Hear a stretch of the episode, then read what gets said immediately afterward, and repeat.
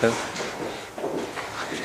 morning, everyone. Uh, so today um, we'll be going through um, the uh, the Carl Menger's concept of marketability by Professor. Then after that we've got Keith on can value be measured, and then in the afternoon, Keith again is constant marginal utility of gold contradictory, and we have the uh, award of the the degrees at uh, 12.30 today. So over to Professor. Thank you, Sandeep. Uh, good morning. Title of my talk this morning is Menger's concept of marketability.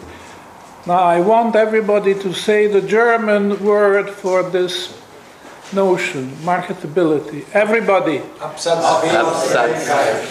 Very good, excellent.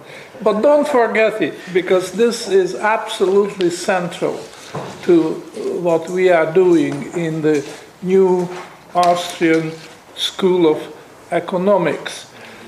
And uh, we uh, actually refined the concept of marketability by splitting it marketability in the large.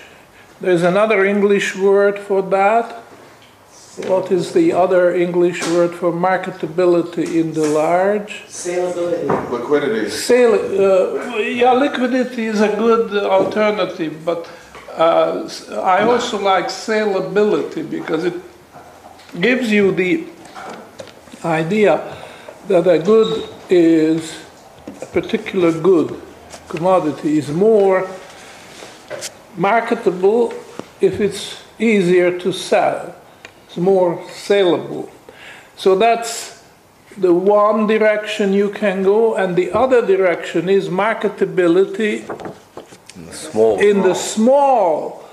And the other word for it is hoardability. The suggestion is that you can build up wealth piecemeal by adding bits, small bits, over a longer period of time, and then you have it, and when you have to draw on it, you this hoard.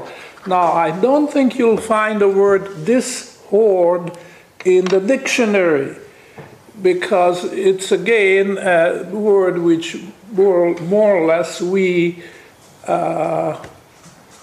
created.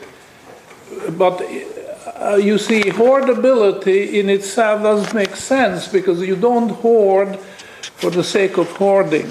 You hoard because later on you will want to dishoard.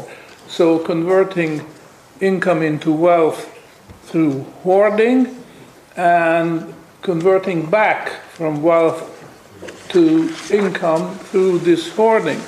And that's the basis of the theory of interest. The theory of value depends on marketability in the large. That's the original concept of Menger, and he develops it in full. Menger didn't develop the theory of interest. I believe he had the intention of doing so, and he was working on it during the last decade of his life, but uh, unfortunately died before he could uh, complete it.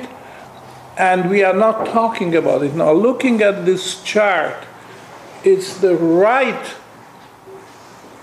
half which we are talking about here today is marketability in the large, and the left is marketability in the small. We are not talking about here, but later on during this session, we may uh, have time to go in some more details about that. But right now, we stay with the original concept of Menger marketability in the large.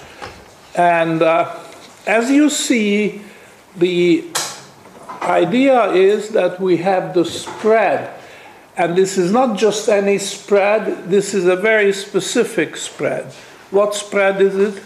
Bid The bid ask spread, uh, difference between the, uh, uh, uh, the bid, the ask price is the higher always, and the bid price is the lower always. So you take the difference, you come up with a positive quantity. And the question is, how does it change as a function of quantity? That's the question. That's what we are studying. By the way, it's actually more general. The concept of marketability we are going to talk about is more general than just goods, commodities. Well, that's what Mark Menger was talking about. But there is no reason why we could not include um, other things, especially financial instruments, which are marketable, which are bought and sold. And that could be bonds, could be stocks, could even be mortgages. There's a market for mortgages, and so on. Bills, certainly. And therefore, I suggest that instead of talking about marketability of goods or marketability of financial instruments, we just talk about items. So when I say item, it could either be a good, whether it's potato or platinum or what have you, but it could also be financial instrument. An item could be a stock, a specific stock or it could be a bond, or it could be some other uh, financial instrument. The important thing is that there should be a market, and this item should be traded actively. You see, non marketable bonds are out because there's no market for them. uh, it's only the central bank and the treasury and the uh, check kiting between the two. But now we are really talking about a real market, an active market where a large volume of these items are exchanged on a daily basis. So we are comparing, I'm in a way repeating what we already covered, but I think this is uh, just as well because uh, I, I cannot overemphasize the importance of that concept. You know, I, I mean, Menger was very uh, definitely driving to that concept, but he had to go through the paraphernalia of marginal, of utility, marginal utility, of uh, various aspects of the market.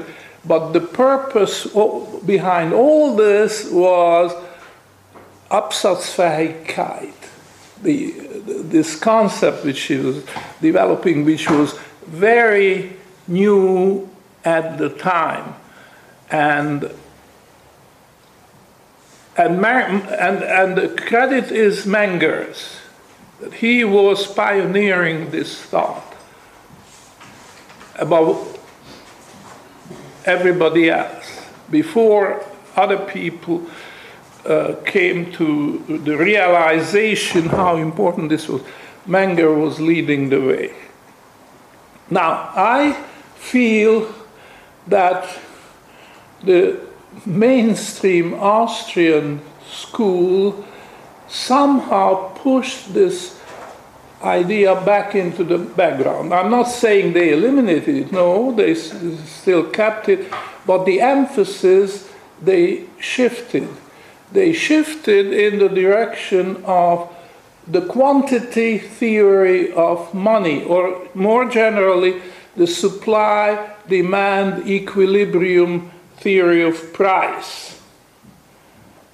You see, the, these two, the theory of marketability and various quantity theories are competing uh,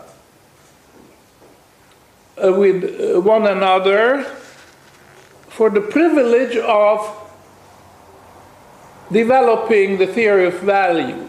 And that applies to goods, commodities, as well as financial instruments. So,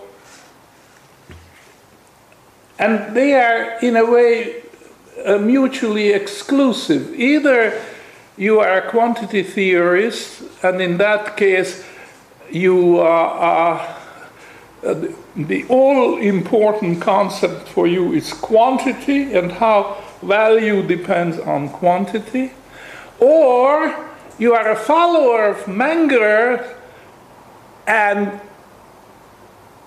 Menger, if anything, is a quality theorist. You see, this is a competition between a quantity approach, quantity of money, uh, supply, demand, equilibrium theory of price, or a quality oriented theory, which is marketability. Marketability is a quality which uh, a good may or may not have, or it may have to a larger or a lesser degree. And of course, what becomes money ultimately has to have supreme marketability. And that, as it happened, over thousands of years of evolution, turned out to be gold. But even if the government removes gold, and like Roosevelt, he confiscated the gold of all American citizens, paid them with paper money of uh, dubious value. In fact, over the decades, uh, shocking how much uh, of its value the paper dollar lost. The uh, idea is that the government is really powerless. They can grab your gold, take it away, and if you try to develop a black market in gold, then they can put you to jail. They can do that. But what they cannot do is they cannot abolish the idea of supreme marketability.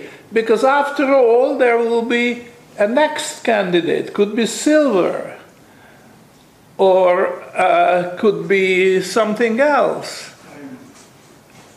As, as you look at the history of money, you know tobacco was money for a long time and very useful money. And uh, then um, various other things, uh, some, some of them very useful, like. Uh, Salt. Hmm? Salt. Salt.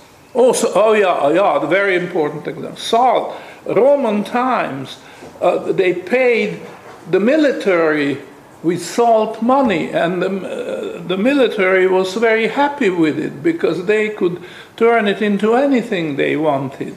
They didn't need the salt, they didn't want the salt for its own sake, but they could easily get anything in exchange for it. And uh, even earlier, you had uh, grain and so on. But you had useless things also, like cowrie shells and uh, various other uh, obscure things.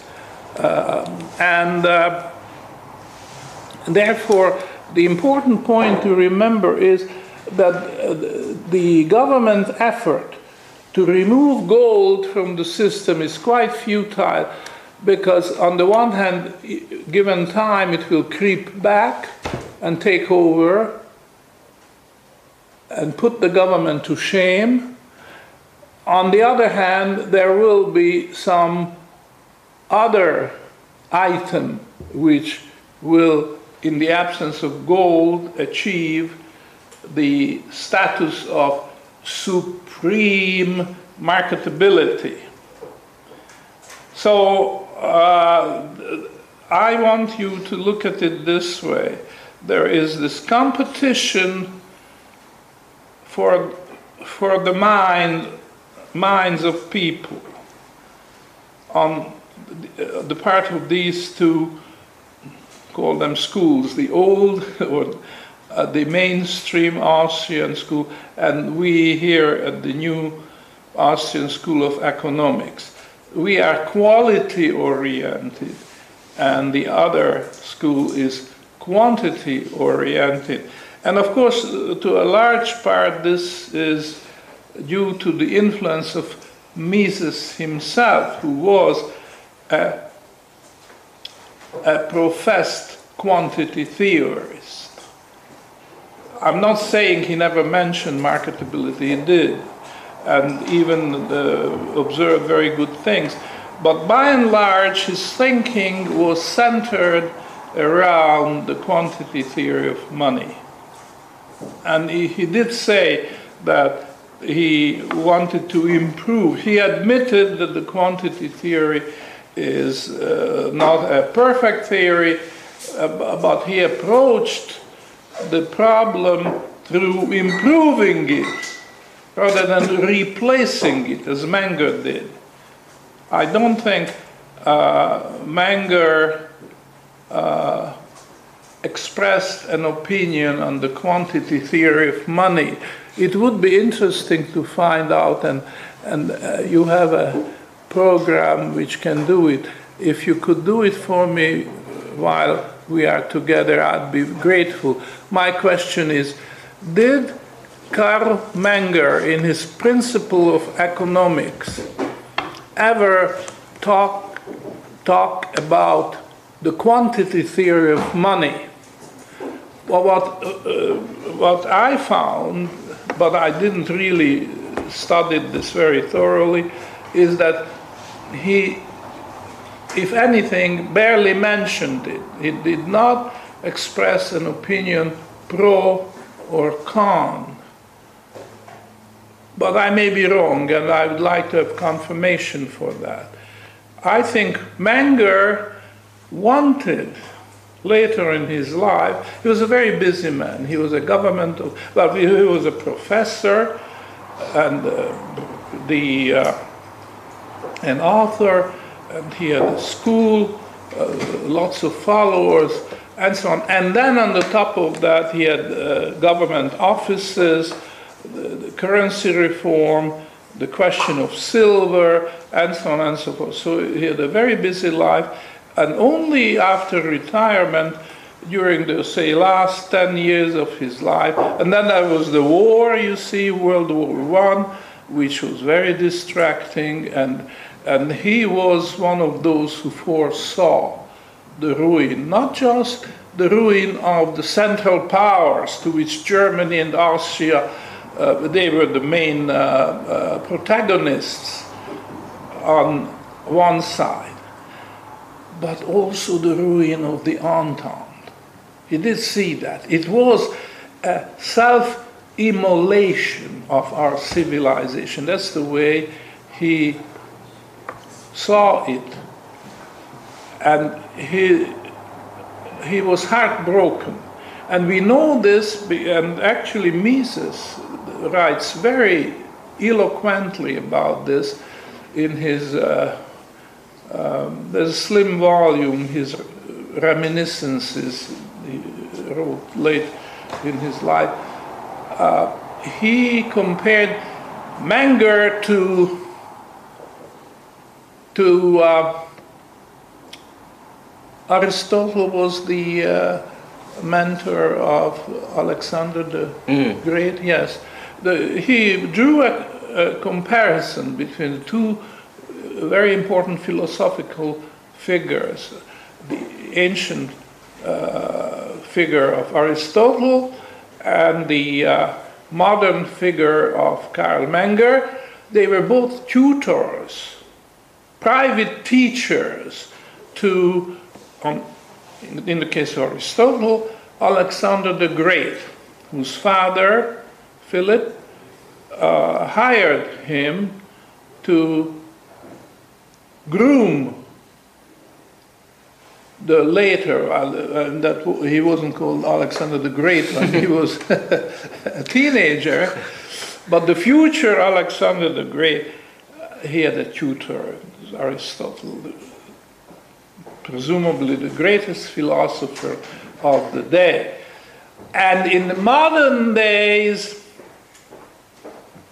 it was Karl Menger was the tutor to the uh, crown prince uh, Rudolf, the son of the emperor of the Austrian-Hungarian Empire, Franz Joseph. And uh, the, it's a very tragic story because the crown prince later committed suicide, and the way it was presented to the public that it was a love affair. He, he had a lover who was a commoner, and therefore he, a future king could not, and emperor could not marry a commoner girl. Uh, and, and for that reason, uh, they didn't see any uh, way to resolve this, and there was a that's the way how it was presented a suicide pact. Both of them committed suicide uh, together. And uh, that's how it was presented. But Mises suggests that this is not the whole story, or not even uh, perhaps a true story. There were various rumors that, uh, you know, this was just a setup and the real reason was that the crown prince was not looking forward to become a king, an emperor. He was uh, groomed by Karl Menger with a very gloomy, very pessimistic world outlook. They, he, he did see the decline and perhaps ultimate ruin of our civilization. They did see the Great War coming. It wasn't uh, an assassination like it turned out in Sarajevo, uh, or, and it wasn't uh, uh rival, naval rivalry between Britain and Germany. Well, all these had parts. But what Menger saw was that because of the uh, change of mentality about, about uh, basic things, for example, the sanctity of contracts and the value of money, how important it is to keep the value of money stable and constant and, and, and the whole change of the world toward loosening up and uh, making compromises moral and in every field, this made him a pessimist. And he radiated this pessimism. For several years, as I said, he was tutor to the crown prince, and they were traveling incognito under assumed names. They traveled first throughout the empire, the Austrian-Hungarian Empire, and when they uh, studied this firsthand, then they traveled throughout Europe, and in particular uh, Great Britain, but other parts of Europe as well. And this took uh, several years. And uh, as I say, the uh, Crown Prince was an impressionable young man and he uh, was under the influence of this pessimistic outlook of his tutor, Karl Menger, and he wasn't looking for uh, becoming the king, emperor, and uh, that played a part in his committing suicide. Now, that's what Mises suggests, and I'm inclined to accept this that it was more than a love, uh, a tragic love story, the suicide of the the uh, crown prince, the heir apparent to the throne, and. Uh, and this explains a large part of, of uh, the background, which one should know, but one would not be able to read about this in history books. So uh, there it is. There is the competition between the two approaches the quantity approach, quality approach to the concept of uh, theory of value, concept of uh, uh, supreme market, uh, uh, the quality on the one hand and the quantity on the other, which makes gold valuable. And we come down in this dispute on the side of quality, and I feel, although I, uh, there lots of qualifications because this is not black and white, there are shades of different colors that uh, the mainstream Austrian school would go in the direction of quantity, even if it will compromise this uh, very great contribution Menger made, theory of marketability.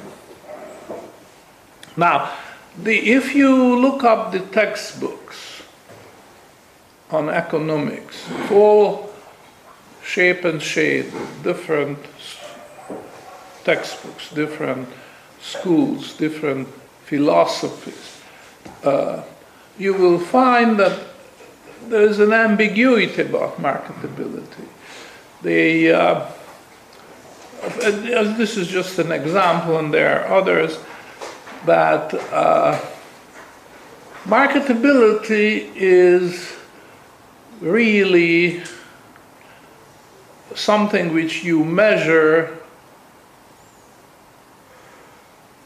with the time and effort which goes into selling something. Something can be very easy to sell, and other things are very hard to sell. Usually, uh, you can think of uh, the precious metals are easy to sell, but for example, real estate, which is also very valuable and important, is very hard to sell, takes much longer, takes much greater effort, and even a lot of legal work. You've got to check title and so on, all this. So that difference is brought under the umbrella of marketability, and you fashion a definition out of that. But I think uh, it's important to reduce the concept to the bid ask spread and indirectly to market to marginal utility because you know the bid ask spread which Menger needed to develop this theory, uh, had this uh, vicious circle. You define uh, value in terms of value, so that's no good, or price in terms of price. It's no good. So we had to go further down to the foundation, dig down to the foundations, and that's utility, marginal utility, and uh, the fact that marginal utility declines, which was a, a solid choice for an axiom, and out of this grew the concept of the supreme marketability.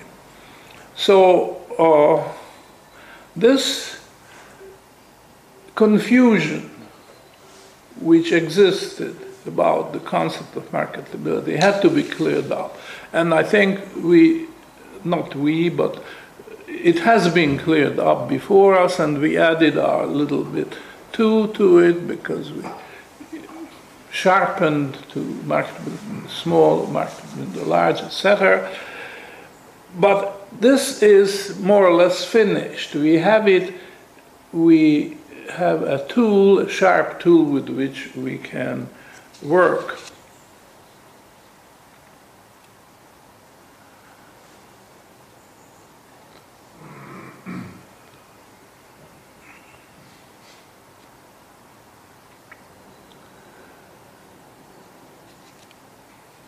So uh, we have developed the concept of unit of value and, and we have it. We have gold is the material out of which we manufacture the measuring rod, which will be a definite weight and fineness of gold. And then once we have that, we can measure value.